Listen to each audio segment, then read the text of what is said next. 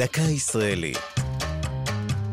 השבוע, יהדות ארצות הברית, לציון חודש מורשת הקהילה, והפעם, דוד מרקוס. האלוף הראשון בצה"ל לא היה פלמחניק או לוחם מחתרת, אלא קולונל בצבא ארצות הברית, דוד מרקוס. הוא נולד בניו יורק בראשית המאה הקודמת, ועוד מנעוריו חלם להיות לוחם בצבא האמריקני.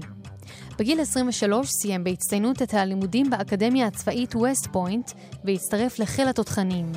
במהלך מלחמת העולם השנייה לחם בקרבות שחרור אירופה וזכה בעיטורי גבורה. אחרי המלחמה פרש מחיי הצבא עד שארגון ההגנה הזעיק אותו ארצה כחלק מהמגמה לגייס לוחמים מנוסים שיסייעו במלחמת העצמאות. מרקוס היה לאחד הראשונים שנענו לקריאה. בארץ הכשיר תוך פיקוד באנגלית מפקדים ברמות בינוניות וגבוהות. דוד בן גוריון, שהתרשם ממנו, ביקש למנותו לסגן הרמטכ"ל בצבא שיוקם. אבל לדאבוננו, רעיון זה לא התממש. בסוף מאי 48 מונה מרקוס למפקד חזית ירושלים הנצורה. לרגל תפקידו קיבל את דרגת האלוף שהוענקה אז לראשונה. כעבור כחודש, נורה מרקוס סמוך למטהו באבו גוש, בידי חייל שלא זיהה את האלוף בעלתה. גופתו הוצא לארצות הברית, והוא הובא לקבורה בבית הקברות הצבאי בווסט פוינט.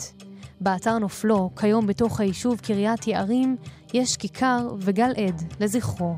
זו הייתה דקה ישראלית על יהדות ארצות הברית ודוד מרקוס. כתבה יעלי פוקס, ייעוץ הדוקטור מרדכי נאור, הגישה נועם גולדברג.